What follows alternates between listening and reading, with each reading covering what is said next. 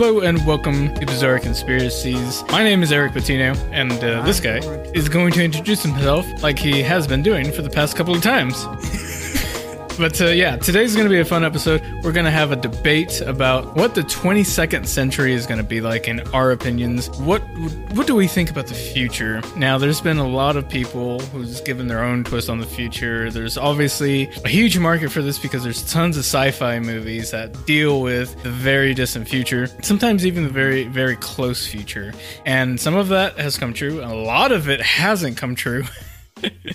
so we're in the year 2021 and we are in the still the 21st century. Now the 22nd century is going to start when is it going to start? The 22nd? yeah i i remembered it and then i forgot it because my memory is poop. 22nd century. That's uh, 79 years from now. i wanted to know the exact year of when it's going to start. Okay here we go. That's right. So the 22nd century is going to start january 1st 2101 Uh, yeah, obviously. that was the date you were looking for? Yeah, I was looking for the exact date when it was going to start. Uh, me and math aren't friends, and uh, my like I've mentioned before, my memory is poop. So, Well, I'll, I'll give you I'll give you a little bit of a, a help there with this. Every century starts at uh, the beginning of a hundred years. That's why it's called a century. okay, I won't remember that. So, that's that's my problem. But yes, what is the world going to be like in 2101? And it, I've had some time to think about this a lot, and I've come to the realization that hardly anything is going to change.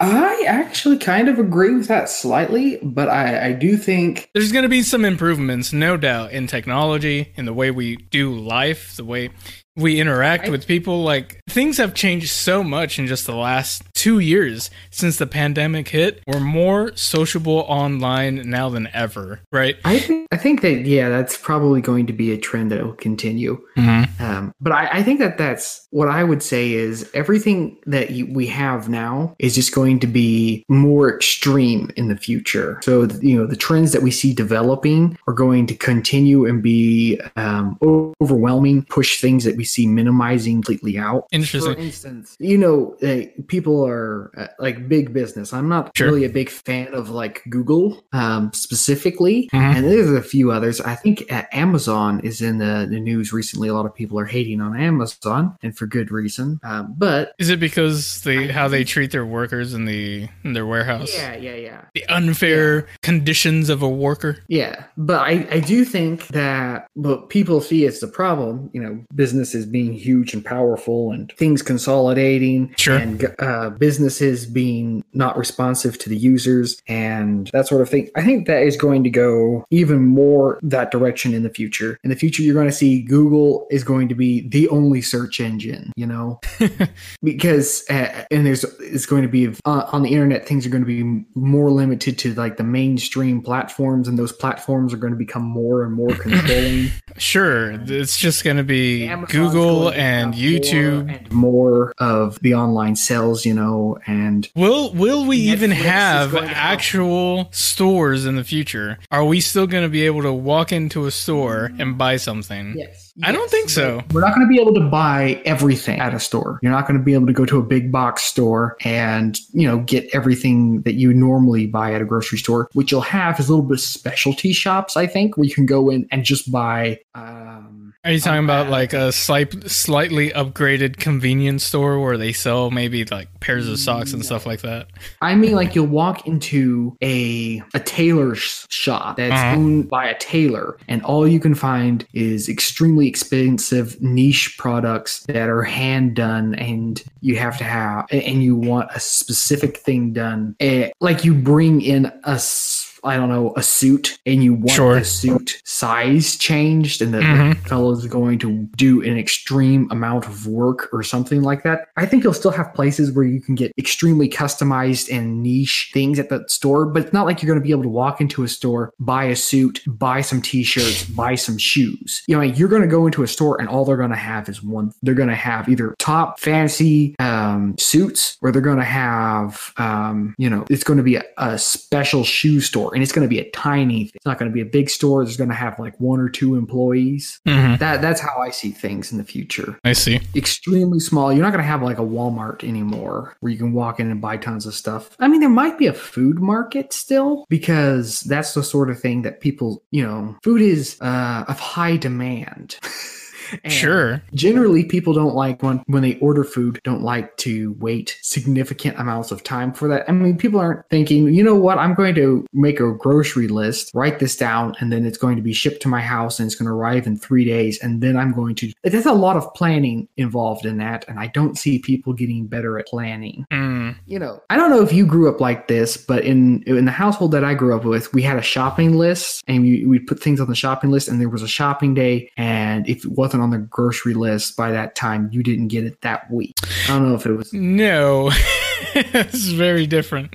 that but that even that these days is going away W- Would you, were you allowed to indulge in like sweets? Like you had one sweet that you can get for yourself? Uh, if there was going to be sweets to be had it had to have been something that the whole family agreed upon and then it was divvied up and it was generally only around special occasions it was like so and so's birthday is coming up and then you know they get to pick what sweets are at the birthday it was anyway I, su- I suppose I suppose that's fair. Um, but but what i'm what i'm saying is in the future i think there still be, will be food stores uh, but i really don't Sure. see them being um, a general store where there's lots of different things see, I think Because when it comes to food, to no, go ahead. People are, because people they they want things when you when you're like oh i need to go buy this because i'm making if you, if you have somebody who's cooking for instance i mean how many times have you been cooking and you're like oh i need to run to the store and grab certain item? If all the food stores are gone you're not going to be able to do that. So i don't think that they're going to get rid of food stores. Yeah. There's a lot of um, when it comes to food there's a lot of quick decision um in, not impulse but the decision to buy this item has been made just that day and it needs to be there that day. If if you have something that comes up so quickly and has to be um, met in a quick amount of time there's no time for shipping. So i don't think that shipping uh, companies are going to replace that direct. Hmm that's a it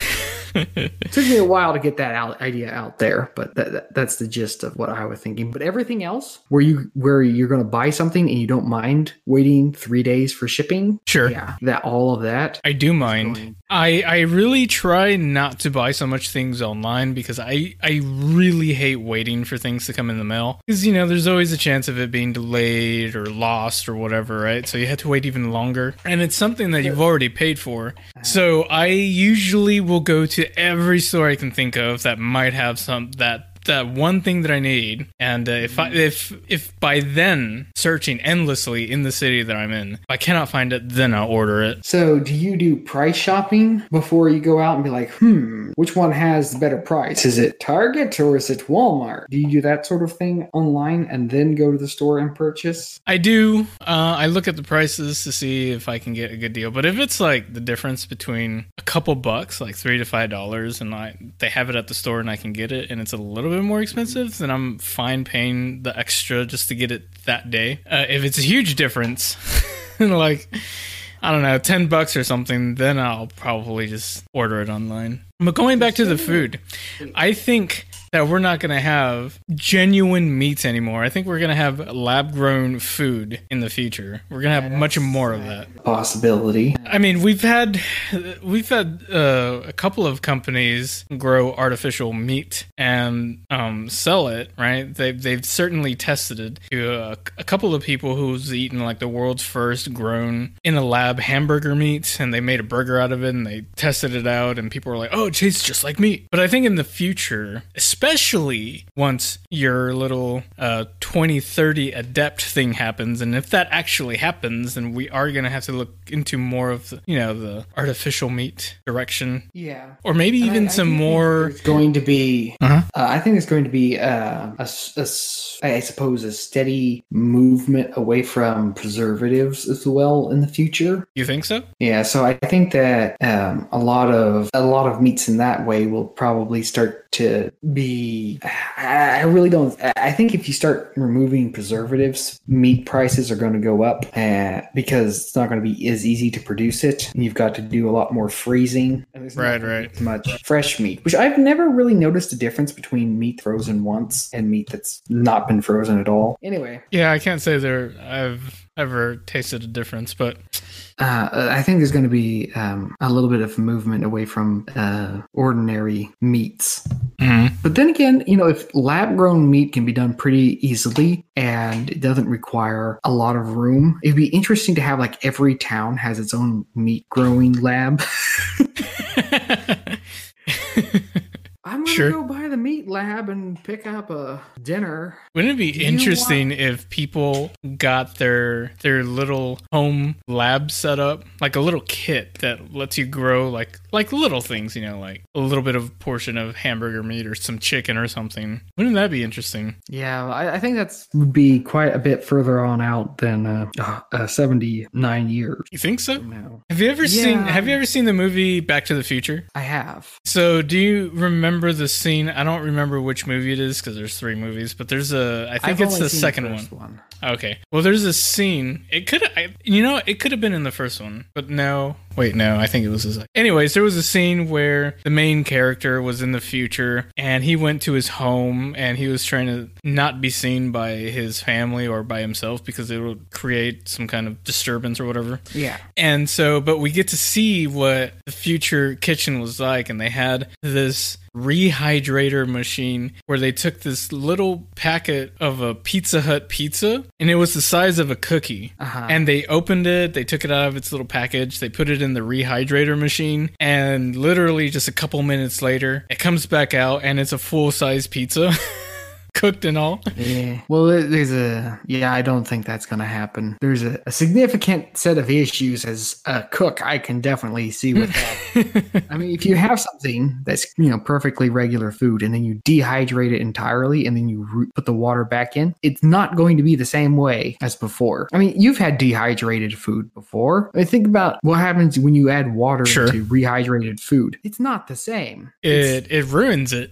it, it's generally changed into uh, if you have uh, say dehydrated vegetables Mm. and then you add water back into them it turns into a limp uh, kind of like i don't know the difference between fresh spinach and boiled spinach you know it's a significant chemical change though Well, I never tried to put water back into something that's dehydrated, but uh, I'm a I'm a frequent eater of dehydrated banana chips. They're delicious, yes they are especially when you dip them in peanut butter.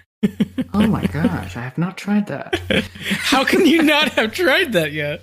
because i don't eat banana chips very often It's a it's definitely a treat. But anyways, I do you do you think we're gonna have like robot servants? There's been tons of movies Uh, about the no. future where they have like these robot, artificial intelligent robots that that assist you in everyday life, like put your shoes on or cook you dinner or whatever. Not in 75 years. So uh, at least that's my opinion anyway. And beyond, you know, I, I'm not a prophet. So the idea of trying to predict extremely far into the future, I don't think is quite uh, reasonable to do. So, but in the near future, I don't see that. I see a lot of robots being owned by corporations. Um, ha- Mhm. have you seen or heard of the uh, political fight that's been going on uh, it's called the right to repair. I don't think so. What is it? Um, it's the idea that once you purchase something, um, you know, you've seen a lot of products. They come with the the thing on it that says uh, uh, it voids the manufacturer's warranty to open this um, electronic thing up. So if you take the screws out and open up, say, a calculator, it voids the warranty, right? Oh yeah, sure. But I mean, how else are you going to repair a calculator? well, they the the void warranty is so the manufacturer can repair it or replace it. Right, right. Well, sometimes, you know, the manufacturer warranty will not cover certain defaults. Let's say the battery wears out. Sure. And you have a 10 year warranty on the overall um, buttons and screen and wires, but the battery's not covered in the warranty. But the battery can be easily replaced. Sure. And so the, the right to repair laws generally demand things like uh, all phones must come with removable batteries. So, like your Apple phones and whatnot, you can pop the back off just like old phones and stick a new battery in. Sure. That would be nice. But they deliberately do that so you have to buy a new phone. Oh, yeah, I know. I mean, when you think about it, um, So the way that I see this uh, playing into um, robots is I see all robots in the future being owned by these huge corporations, which um, like Google and whatnot. You'll have your and and they'll still be owned by the the by the corporations. I don't see the right to repair laws being successful, and I don't see um, companies like Amazon and whatnot selling you robots and letting you keep them. They'll probably never sell a robot. They'll probably just rent them so that the robots are still their property. interesting. And I think they're going to start doing that with more and more electronics and the you know the data that you put on your own phone and your computer and whatnot. It's not technically your data. It's you know um it's, it's the corporation. Sure, it's Um, it's the it, it, it's still the, the property rights still go to whoever owns it, right? The, whatever company owns it.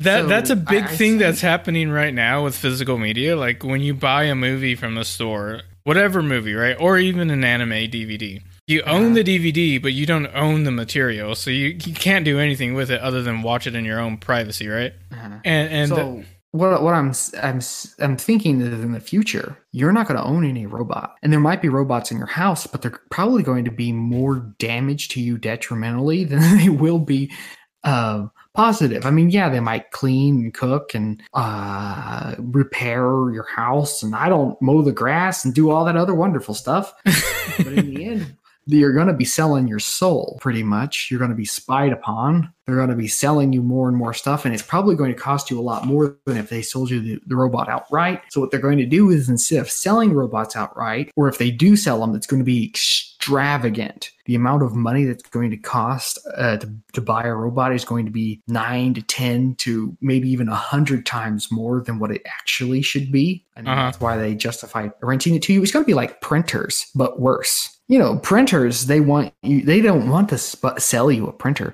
they want you to rent a printer you know sure, and lock you into these contracts and people are going it's going to be the biggest financial lockup of the century if they have robots yeah, I can see that happening definitely, especially if Apple's like the biggest um, retailer for any kind of tech in the future, which I'm pretty sure they will be. and I- I'm pretty sure that all these big conglomerates of uh, corporations are going to continue to get bigger and bigger and incorporate more and more things. I'm pretty sure that at some point the the antitrust laws are just going to be completely worthless after a while Mhm. because they won't be at all doing their purpose. Um, and here's the funny thing: I believe because you might think from this opinion of mine that ah, well, I believe the solution would be is big government to step in and put down more laws and regulations and solve the problem for you, right? You Mhm. might come to that conclusion, and you would be wrong because I believe that the way the government, uh, the businesses are going to do that is the businesses are going to do that through socialism. Really, Yeah, and I believe that America is going to become a socialist, if not communist, country. this would be a perfect time for Bernie Sanders to run for president.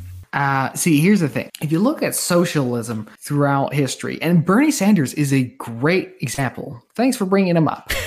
Bernie Sanders is pretty much powerless. He has done fairly nothing in the recent um well uh, like when it comes to how he's influenced the democrats in Sure. um the recent thing years like he did not get any socialist into obama's not obama's uh biden's Mhm. biden's cabinet he did not get uh biden to sign off on any uh, socialist um what do they call those president executive orders Sure. like, he didn't get anything out of his race for 2020. He completely got raffle stomped, and he didn't. And even when he stepped down, he didn't even he didn't even sway anything his way. Like when it comes to like socialism in the 2020 election, it got beat. So Mhm. the only socialist that's ever going to get power is not going to be a Bernie Sanders kind of a socialist. If if you were to um, liken uh, that to the the Russian Revolution, the October Revolution, it's the Lenin and the Trotsky. Okay, hmm if Bernie Sanders is the uh, is the Trotsky, socialism is never going to go anywhere. It's the Lenins who get stuff done, and the Lenins are going to be a little bit more in the um, uncomfortable. Um, the the, the uh, they're going to be a, a little more of what people think of when Sure. you say um, authoritarian socialist, and then the Lenins are going to give rise to the Stalins. And I don't know if you know this, but Lenin's last wish when he died is that Stalin would not get power. I didn't know that. No. So it's going to be, and then Lenin was the guy who usurped authority from uh, the Trotsky. So the Trotskys are the guys who like get all the the momentum behind the movement, and then the Lenins come over and they take over and they twist things in their direction, and then the Stalins come in and they just sweep up all the power. Mm-hmm. So that's why a lot of socialists you see will be like, well, you know, I don't believe in all that sort of stuff that people say that socialists are going to do bad. And the thing is, the socialists never get anywhere. The Bernie Sanders and the AOCs, they do nothing. If you look at like their track records, they're Mhm. some of the most pitiful Congress people you'll ever see. I mean, I guess Bernie Sanders does have some good things, in, but like he rarely any of his bills ever pass and become law. The Mhm. only thing that he ever does is he gets amendments slipped into stuff that's other people's ideas, but his pure ideas never get through. And AOC does nothing. She doesn't do amendments. She doesn't do any sort of pressure. Like it's pitiful. Wow. So it's the Trotskys that need that one. Not uh, Trotskys, Lenins. Yeah. So we got Trotskys right now. When the Lenins show up, that's and then they're going to you know pull things a little bit that way. And then the Stalins are going to be the ones who combine the power from like the government and the mm-hmm. corporations, and like they get everything together. And and that's how I. That's my prediction for the future. Not necessarily communism, but I, I do believe that it's going to become socialistic, socialistic, and all the promises that the Trotskys, the Bernie Sanders are making are not going to come true, and it's going to be more of the um, dystopian socialist thing Mhm. that always seems to happen with socialism. And I don't think any people who believe in socialism actually ever see like, well, that'll never happen. You know, true communism's never actually been done. And you're like, oh, I wonder why that is. Because uh, the Mhm. Trotskys, not the Trotskys, why do I keep saying it? The Lenins, the Lenins. the Yeah. Trotskys have no power, and the Lenins are too corrupt. Not corrupt, power hungry. Power hungry and corrupt are two different things. yeah, but they're kind of along the same lines. Well, that was this is a good first half. We're gonna take a break though. So when we come back, we're gonna And finish I this have discussion. more theories about like the what's going to happen in the future when it comes to like the uh, the world powers and what nations are going to fall and which ones are going to rise and that sort of thing. Mhm. Yep. Don't go anywhere. We'll be right on the future of America too. And we're back from the break. So I think that at least in the remaining years that we have until the 22nd century starts, I think we might actually have, I think it might become the norm. We definitely have it now, but I think it might become the norm self-driving cars. I, I don't I don't see people actually driving cars themselves anymore as Yeah. much. I actually see transportation being a thing that maybe is a thing of the past because, like you were saying, we're becoming more and more online. Oh yeah. Uh, so, so if you never meet with your friends in person and you do your job from home, Yeah. Remotely. Um, why does I and you order all of your stuff online? why do you need to ever drive anywhere? Except for, you know, food. I think that would be the main reason people leave their houses is food. That's basically why anybody leaves their homes now is food. But I mean, yeah, I think look, if you on to get really philosophical. I mean, the only reason people leave their food ever anyway at all time in the past was food. If Mhm. you really boil it down, I mean, what, Sure. why, why do people go to work? food. It's to eat food. to eat food and enjoy the comforts of life that their job has provided for. You know, like a nice TV. You want to sit down, relax, watch a nice movie or something with your wife or your kids or your friends or your parents, whatever, whatever it is, right? But it, it's it's it's life has changed so much to where nowadays you can have a full online job fully mm-hmm. successful career online in various different ways. You could be a streamer, you could be an influencer, you could have a legit job like I don't know, telemarketing, you know, they could patch you through your online number and then you can begin to make calls to various clients, etc. sell insurance, whatever it is. You can do it all online now without ever having to put on a pair of pants. and it's really nice. but if you think back from from the old days and for me when I grew up when when we would play video games, it was always like a group of friends and family, right? You had your brothers, your sisters, or your cousins, and your friends all sitting around, uh, staring at the same TV that you are, passing around the controller, playing video games, right? That was right. the experience of video games back, I don't know, 15, 20 years ago, maybe even 10 years ago. But now, today, how you experience a video game with other people is you put on a headset and you and you enable voice chat with online players from anywhere in the world. This is how this is how you play games now. So everything has changed. I'm surprised has not caught on is watching movies um, with friends. Like, I, how how long is it going to be before you have I don't know internet theaters where you you're in, you're watching a I don't know a film sure. and you have I don't know a little bitty Discord channel you can go into and just talk with your friends while the movie's playing. I know there's a lot of people who hate that. And they'd rather watch a movie where there's not people talking. But for all us people who love talking over movies, being like, ah, saw that coming. You know, I bet what's going to happen next is so and so is going to do this. Oh, he better not do that. For all those people, there's probably going to be a huge market for that. I'm sure there will be at some point. But that comes into more of like um when it comes to movies, you don't have the right to to stream a movie with somebody, you know? Because then it becomes illegal. But if yeah. if if, well, that, here's but the if thing. but if a theater company like, makes an app, yeah, if a theater company, and we'll just go with AMC because AMC is the dying breed. But if they come back and they're like, you know what, we're gonna invent an app where we'll have a movie playing, but you can log you can log into the movie with certain amount of people and you can all watch it at the same time. Doesn't matter if you're in the same house. You can all watch it together and you can enable voice chat if you want to communicate during the movie.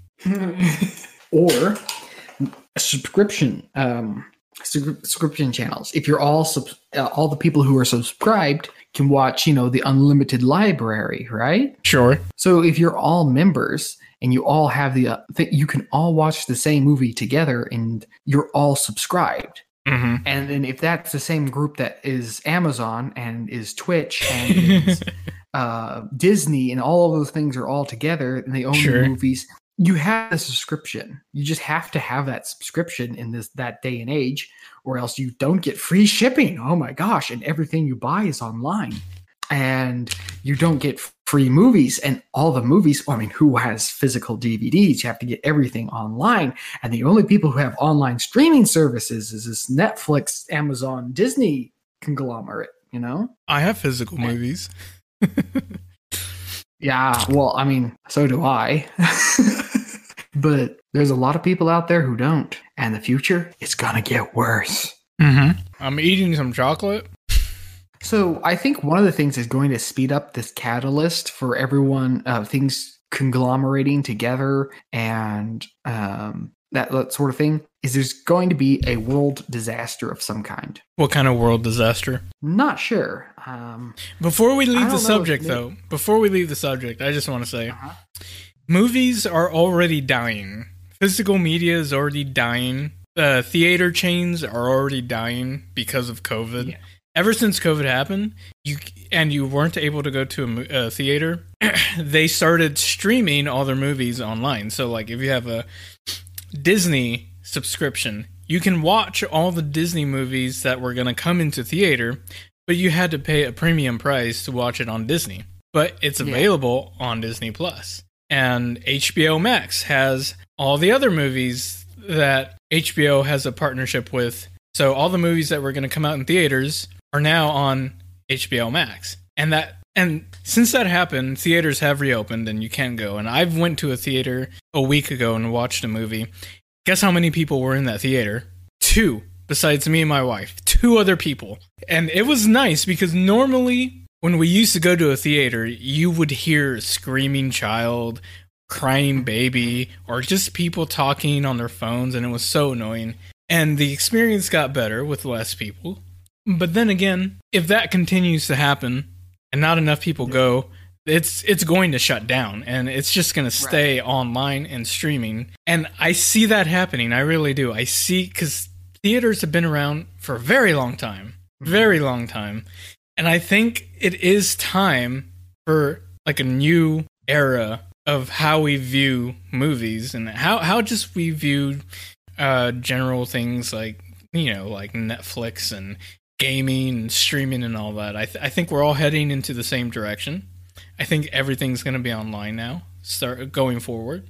So yeah, I just wanted to say that really quick before we left the the theater topic. So I don't know if it's a biological thing or not, but I think I think it might be. I think that the, uh, in every single prepper out there in the world, we've got this thing that's been I don't know put into us by instinct that something terrible is just going to come along and wipe the world down to nothing. I I, I don't know if that's like a a preservation instinct or something, but I, I do think that maybe it's a slightly biological. But Mhm. regardless of that, it's been less than a hundred years since the Great Depression. We're coming up on a hundred years, but it's been less than a hundred years, Mm-hmm. and that was, I think, the big the big disaster event of um, the 20th century. Mhm. And every every century seems to have something similar to that. You know, I mean, Mm-hmm. it, it's only probability that something disastrous is going to come up at some time, someplace. Do you, do you think 2030 is going to be that for this current century? No, not necessarily. Um, there could be many, many different things that could fill that. But you know, probability is there's so many disasters that could happen. I mean, there's going to be at least one that happens every century, you would think. And I think that in that disaster, whatever it is, Mhm. that that those are the moments where seizure of power happens. Like, there was I was reading um, a, a Reddit uh, discussion about um, what's the likelihood that a modern empire could be built, and everybody on it was saying. Well, you know, it's not going to happen.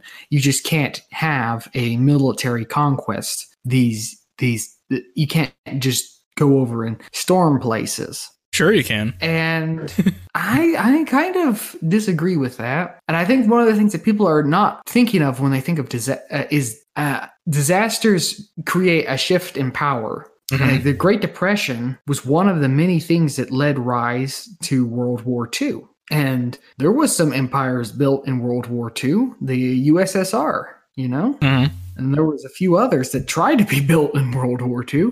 Uh, Sure. And some people would say that you know the American Empire was born out of World War II. So I think that you know there's a, a massive disaster that will lead ride to um, leave ro- lead rise to um, that could lead rise to empire building. And so it doesn't seem very likely, and then you know it doesn't seem likely that um, America will become socialist, right? But I think you know these disasters happen, and it they wh- what is the saying? Never let a disaster uh, go unexploited, or something like that. Mhm. And think about COVID. How many power grabs and conglomerate um, takeovers have you seen just COVID? I mean, how many small businesses shut down while Amazon has humongous increase in sales and that sort of thing? Tons of them. You know, the big businesses get bigger and Sure. little businesses get squished in disasters. Mm-hmm. And it's the disasters that they say, well, you know what we need to do in order to prevent something like this from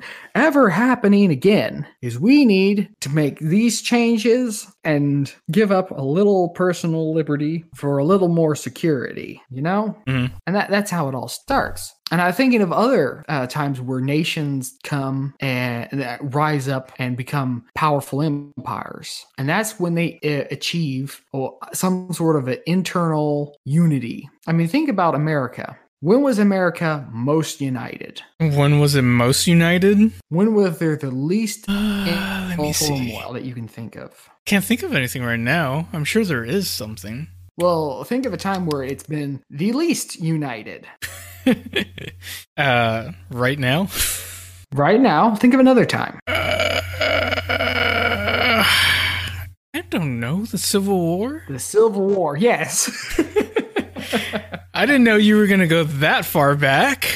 uh, well, I was going to go back even further. If you're thinking about the times that America's most united, if you think about when it formed, there was the Tories or the Loyalists, and then there was the rebels. Uh, Uh-huh. or the Patriots, depending on who was calling them what. You know?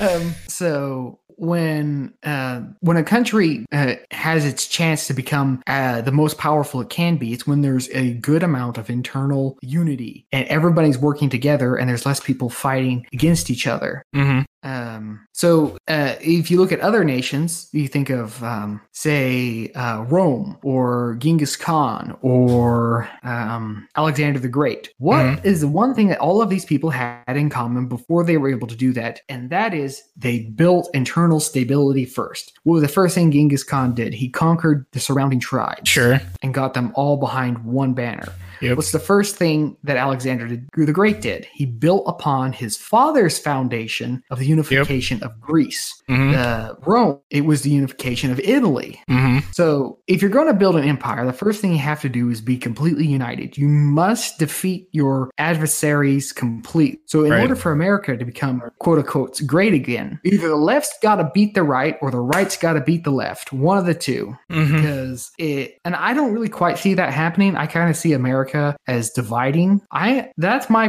one of my predictions for america in the future i kind of said that at I think it's going to be more divided. I believe. I think there's going to be. It's going to um, dissolve. There's going to be a few uh, political groups that decide to break off and form their own uh, allegiances somewhere else. Uh, kind of like uh, Brexit, not Brexit. What uh, what do they call that when Scotland was voting to leave the uh, Union, the English Union? And I've said this many times before. I can't do remember. Believe that the Amer- I do believe that the American uh, country, uh, USA, is going to break apart because Well, I think that really too. we really don't. No, we don't. And I mean, even if you just look at our own state, there's been constant rumors of Texas succeeding from the U.S. Well, that's been going on ever since. Uh, I mean, the only reason Texas joined the USA is because they needed defense against being invaded by Mexico. right. Because, yeah, I mean, what's the odds that Texas itself was going to win a second revolu- uh, fight against Mexico? Eh, it wasn't so great. I mean, you're up against Santa Anna, Right. And he's he's kind of one of those interesting characters that sometimes he was the worst strategy strategist in the world, and sometimes he was really like Napoleon. You know, it depended on what day of the month you were fighting him. Um, so I think we could hold our own right now. uh, right now, yes, obviously, but I mean, I don't think that anyone's really going to be trying to do anything militarily. Uh, No, I don't think so either.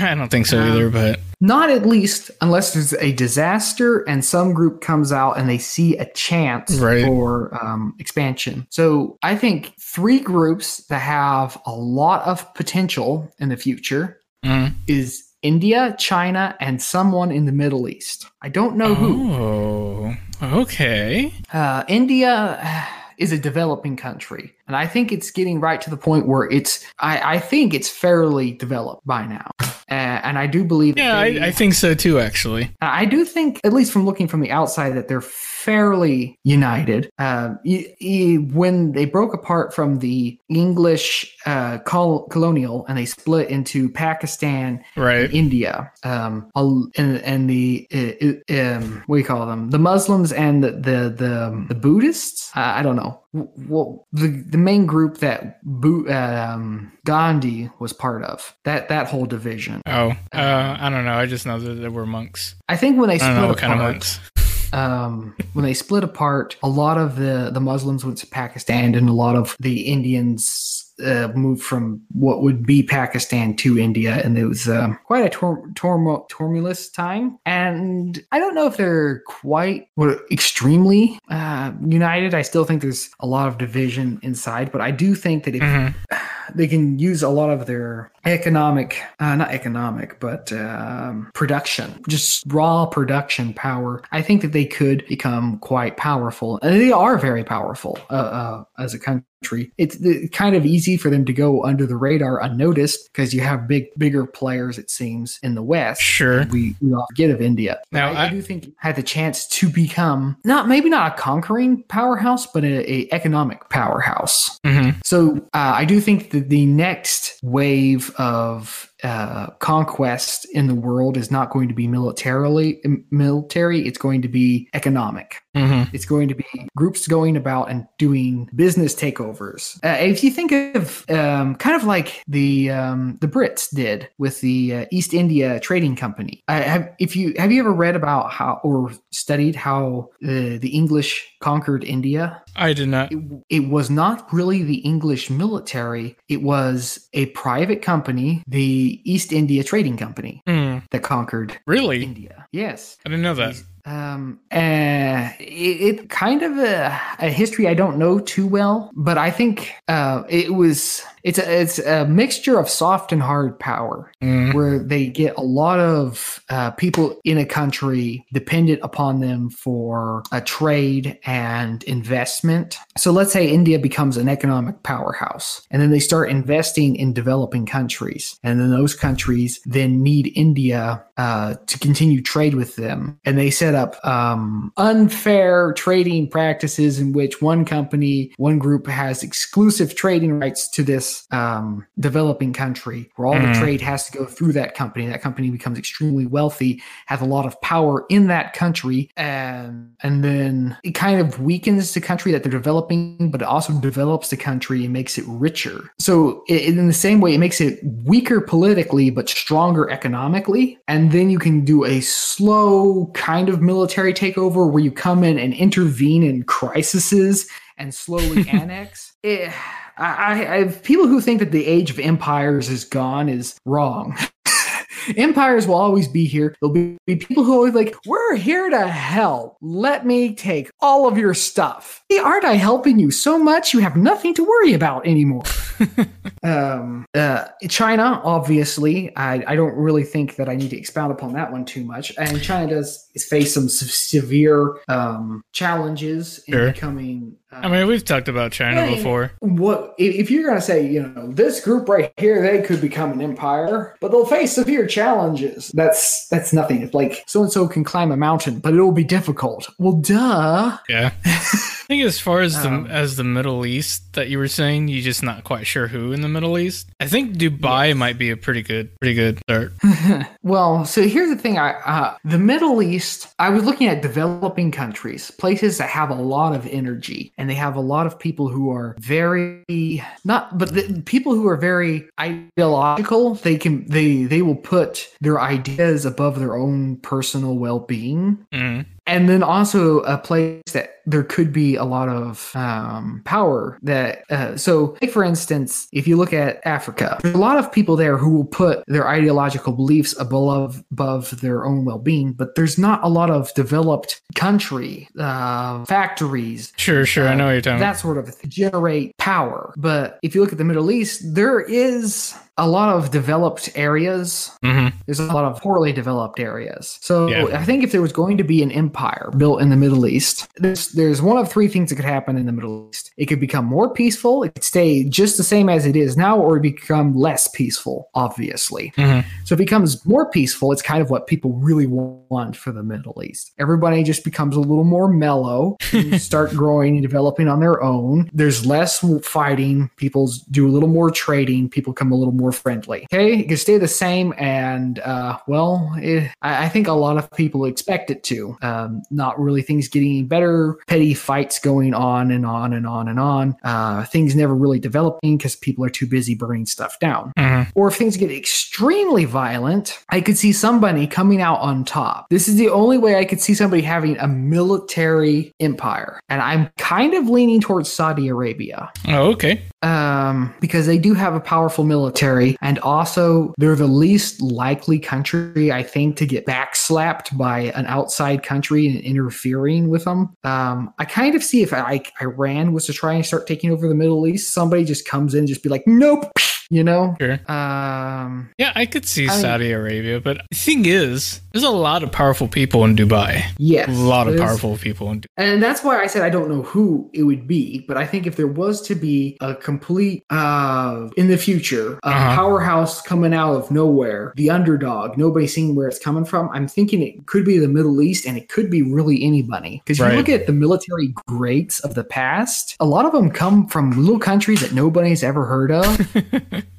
and they're little nobodies that nobody even knew about. Right. But they, they take over one thing, they get their little bitty internal unity going, they get their band together, they and then they just take off and they take one place and another place and another place and another place, and then they have that Genghis Khan um, two halves to them. The side that's just completely militaristic and will take down anybody, and then the other half of them, which comes in and allows for a lot of freedom and a lot of chance for people to make um, a new beginning in their life. And But you're gonna say it's a chance to marry twenty wives. well,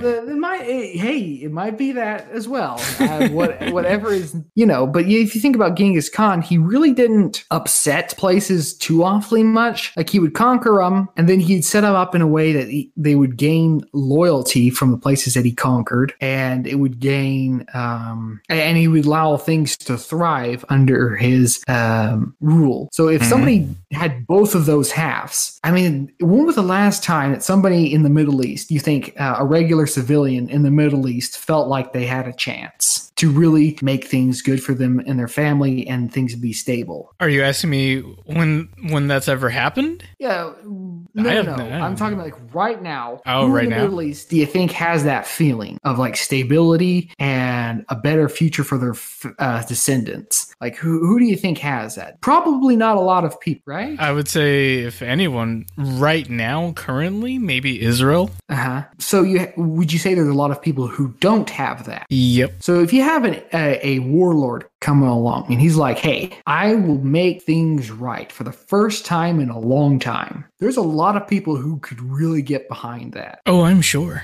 I'm So sure. if there's somebody who can get like a good middle uh, Middle Eastern uh, unity going, uh, a little bit of prosperity going, hmm I think they could they could make themselves a new uh, Ottoman Empire. I think you're very right on that.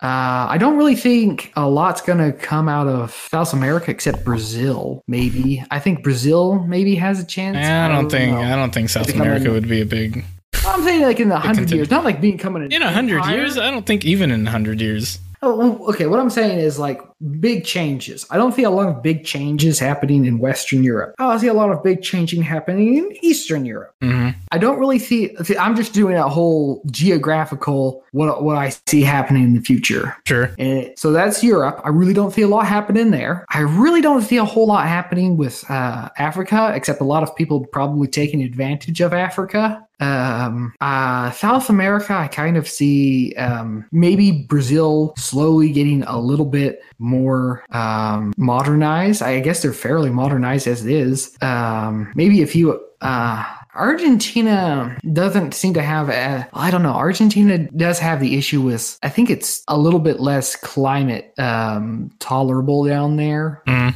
I don't think that they have quite as much um, farming. I actually don't know a whole lot about South America.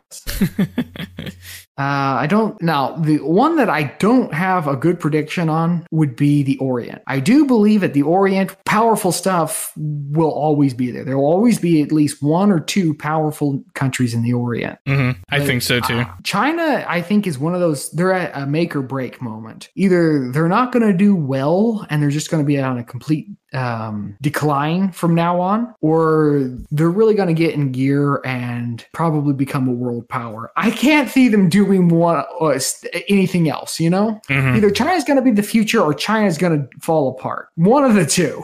Um, I don't see North Korea doing a whole lot. I don't either. Uh, the Philippines and and China, uh, not China, Japan. Um, well, I don't think too much is going to change for them. No, but I, I don't think they're going to become exceedingly weak countries. No, I don't. I don't think that either. I just don't think. I don't see Uh. them becoming massive. And then when it comes to North America, Canada is going to be Canada, they've always been. And I think Oh, that, uh, it's gonna uh, it's gonna kind of break apart. Uh huh. Uh, yeah, that's pretty much my my guess for the next fifty to hundred years in the world. Nice. And I think that the corporations are going to become inter inter um, national, Uh huh. more international than they already are, and, and they're going to be a lot of the true powers in, in this century. They're going to be multinational companies that own literally everything and probably will own nations.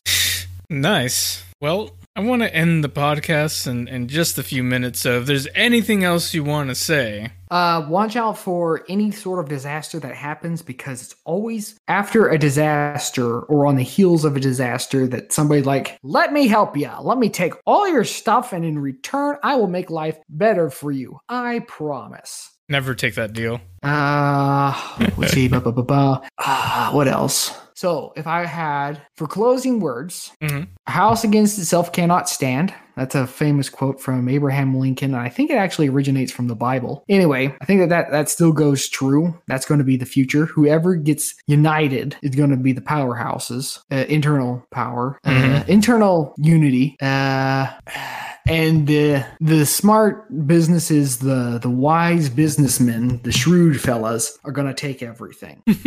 the wise will take it all. That is my prophecy. Nostra Conrad. Well, not not quite not quite a bleak future, but not a great one either. uh, yeah. Oh dear. Well, uh, thankfully, I will not be alive enough long enough to uh, see the 22nd century. So, yay! Unless they create a little be robot thingy where I can put your brain in a jar. Yeah, unless you can bring me back isekai anime style somehow. I'm thinking that what I'll do is I'll get that little bitty homemade machine where you grow your own meat, and I'll grow a dog, but I'll put your brain on it, and then like I'll have you follow me around like a little bitty puppy. How's that? can can I still talk like a like a human? Yeah. Oh, yeah. that's awesome. I don't know. And, and then I'll be like some sort of an assistant for a mad scientist. Yeah. and, and me and you will be his uh his uh what do you call them uh sidekick comedian group. Mm, yes. Oh dear. Well, it'll be an interesting future. That one indeed. Well, thank you everybody for listening to Bizarre Conspiracies. I hope you had fun today on our general discussion about 22nd century. Conrad took it a little in a completely different direction than I than I was thinking. I just wanted to know if we were going to have flying cars. And, I, and the answer is is going to be no. I, I believe that flying cars will never happen. Space Yeah. exploration is a dead end unless somebody builds a space elevator. Uh, When you know Elon Musk Somebody builds a is space if if somebody builds a space elevator, they own the world. Give up. They they they own everything. Right. Well, you know, Elon Musk is really trying his his his best here to colonize Mars and to get get people to live in space. If you don't got a space elevator, it ain't gonna happen. I, I, I think he can make it. If anyone can make that, Elon Musk and Google. The elevator is powered by Google. Uh, can you imagine that in order to go up the elevator to space, you have to watch an ad the whole way? You're sitting in this elevator and this little thing in the corner. Yeah, yeah, yeah. And then like halfway through your trip, an ad comes on and stops the elevator from moving, and you have to watch the to continue. Oh, you have to do like a little questionnaire. Yeah, like when you're watching a YouTube video and it just stops what you're watching, so you watch the ad or whatever.